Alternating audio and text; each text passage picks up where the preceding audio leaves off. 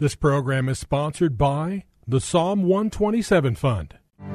For Zion's sake, I will not keep silent. For Zion's sake, I'll not hold my peace. Welcome to For Zion's Sake.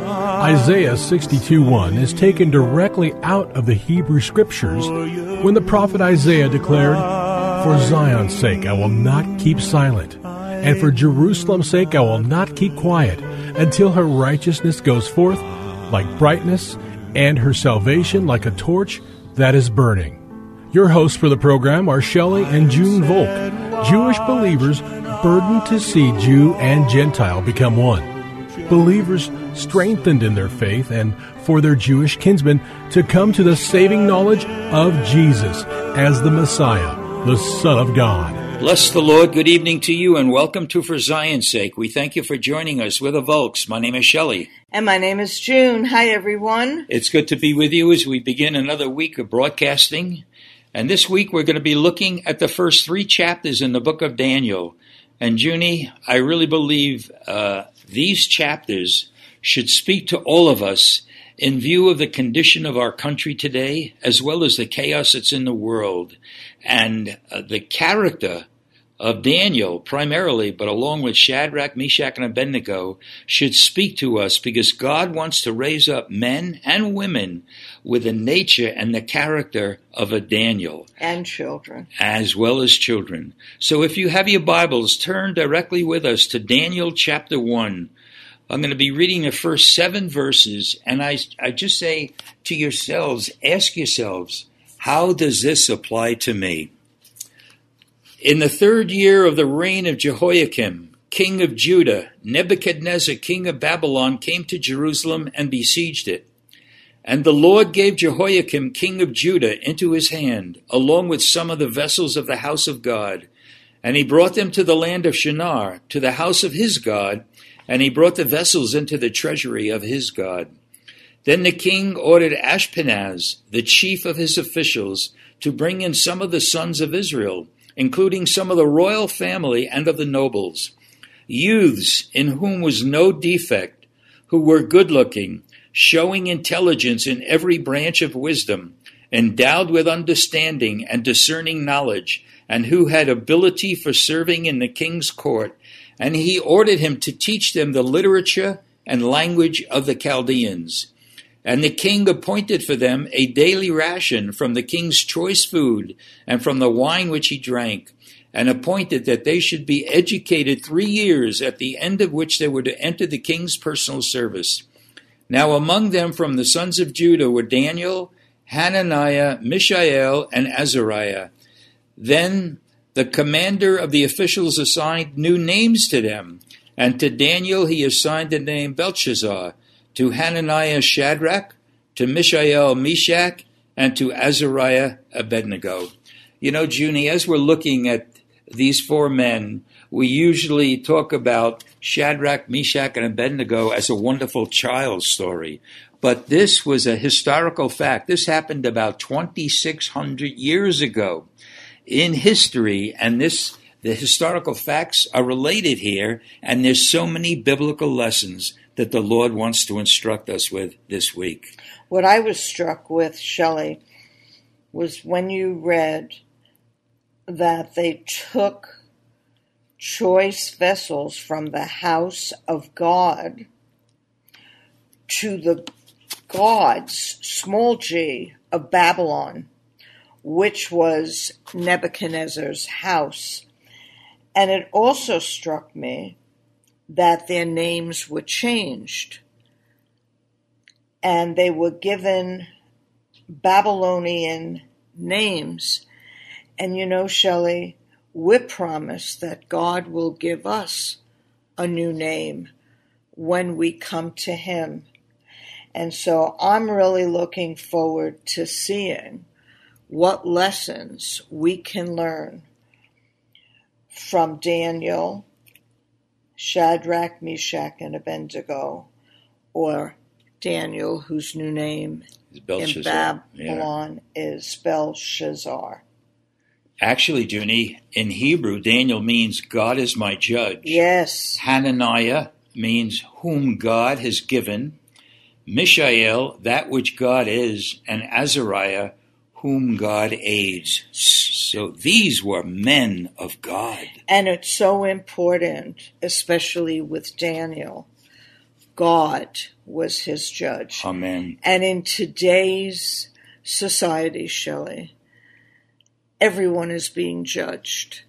From the left in politics to the right, from skin color to nationalities to religious people being called legalists. Everyone's being judged.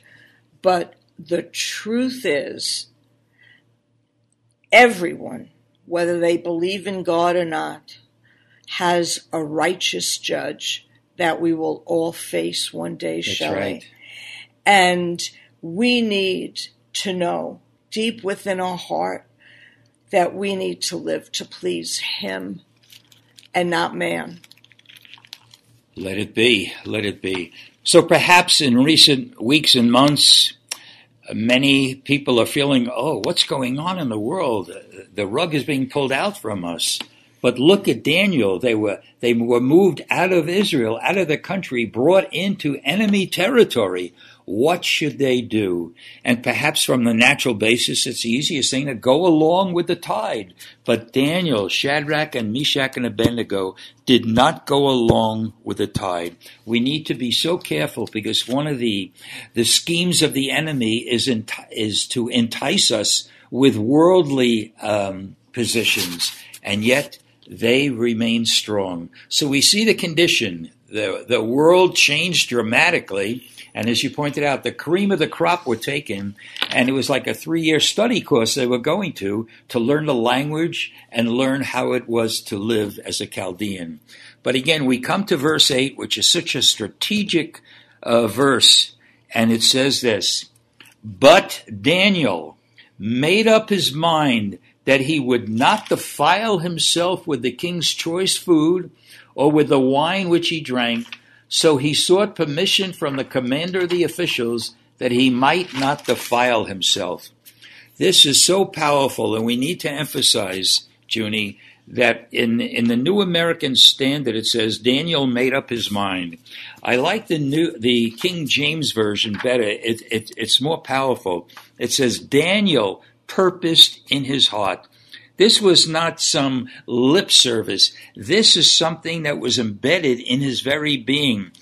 How often do we purpose in our heart? Because if we purpose in our heart rather than talk about something, it's there. It's a way of life. It's not just a statement. And so often we could say the Christian thing, but God wants us to live it. What lesson number one, I think, for all of us, Junie, is are have we purposed in our heart to live a holy, righteous life? And to understand Daniel purposing in his heart not to defile himself with the king's choice food, Daniel, Shadrach, Meshach, and Abednego were men who followed the law from Mount Sinai and honored the Lord who gave that law to Moses. So in Babylon, the king's choice food were foods that Daniel, Shadrach, Meshach, and Abednego were forbidden to eat. And uh, Paul wrote in the book of Romans that each one of us needs to be convinced in our own heart what Jesus has really um, what fulfilled in the law and freed us from.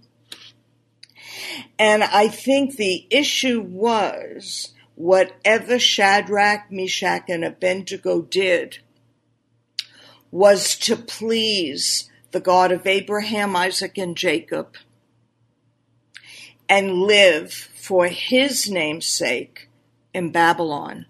And they lived differently, didn't they, Shelley? They sure did.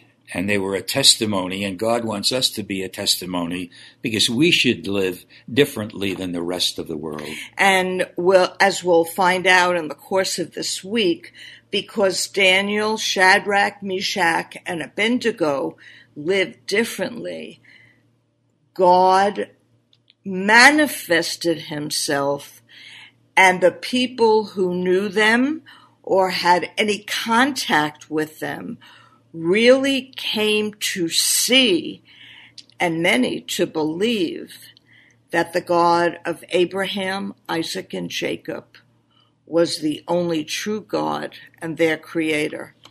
The question that comes to my mind as you said that, Jenny, is our life being lived in such a way that we are a distinctly different kind of people? And here they were in an enemy country. They were in Babylon. Nebuchadnezzar was the chief of all kings in the world. It was it was the Babylonian captivity ruling and reigning for hundreds of years. Uh, how much more uh, should we be living differently in this day and age, even in America, which is becoming anti God more and more? The decline in morality is unbelievable. You know, growing up in these uh, in these past you know 50, 60 years, the world and the country has changed dramatically.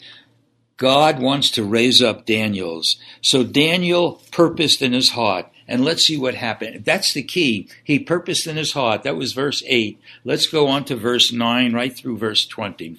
Now God granted Daniel favor and compassion in the sight of the commander of the officials. And the commander of the officials said to Daniel, I'm afraid of my lord the king who has appointed your food and your drink.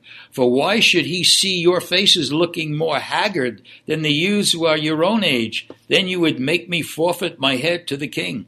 This man's life was in danger, a tremendous danger.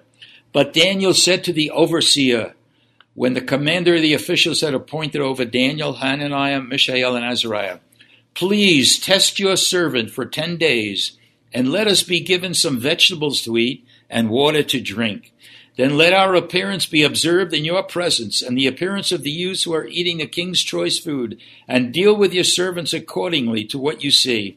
So he listened to them in this matter and tested them for ten days.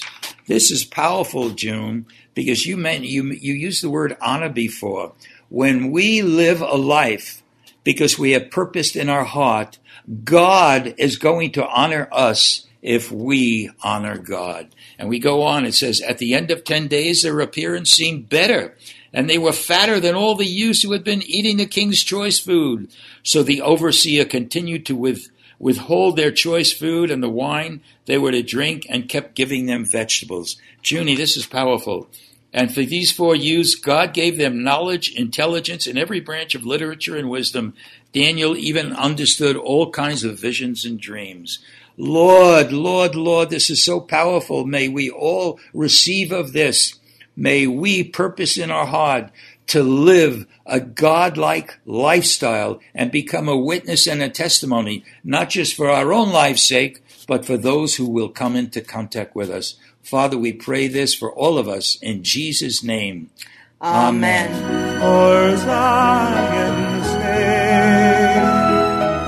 Thank you for joining us this evening. If you would like to get in touch with Shelley and June, you can write to them at P.O. Box 1784, Scottsdale, Arizona 85252. That's P.O. Box 1784, Scottsdale, Arizona 85252. And you can also contact them on their website, shelleyandjunevolk.com. That's shelleyandjunevolk.com. Until next time, the Lord bless thee and keep thee. The Lord make his face to shine upon thee and be gracious unto thee. The Lord lift up his countenance upon thee and give thee peace. This program was sponsored by the Psalm 127 Fund.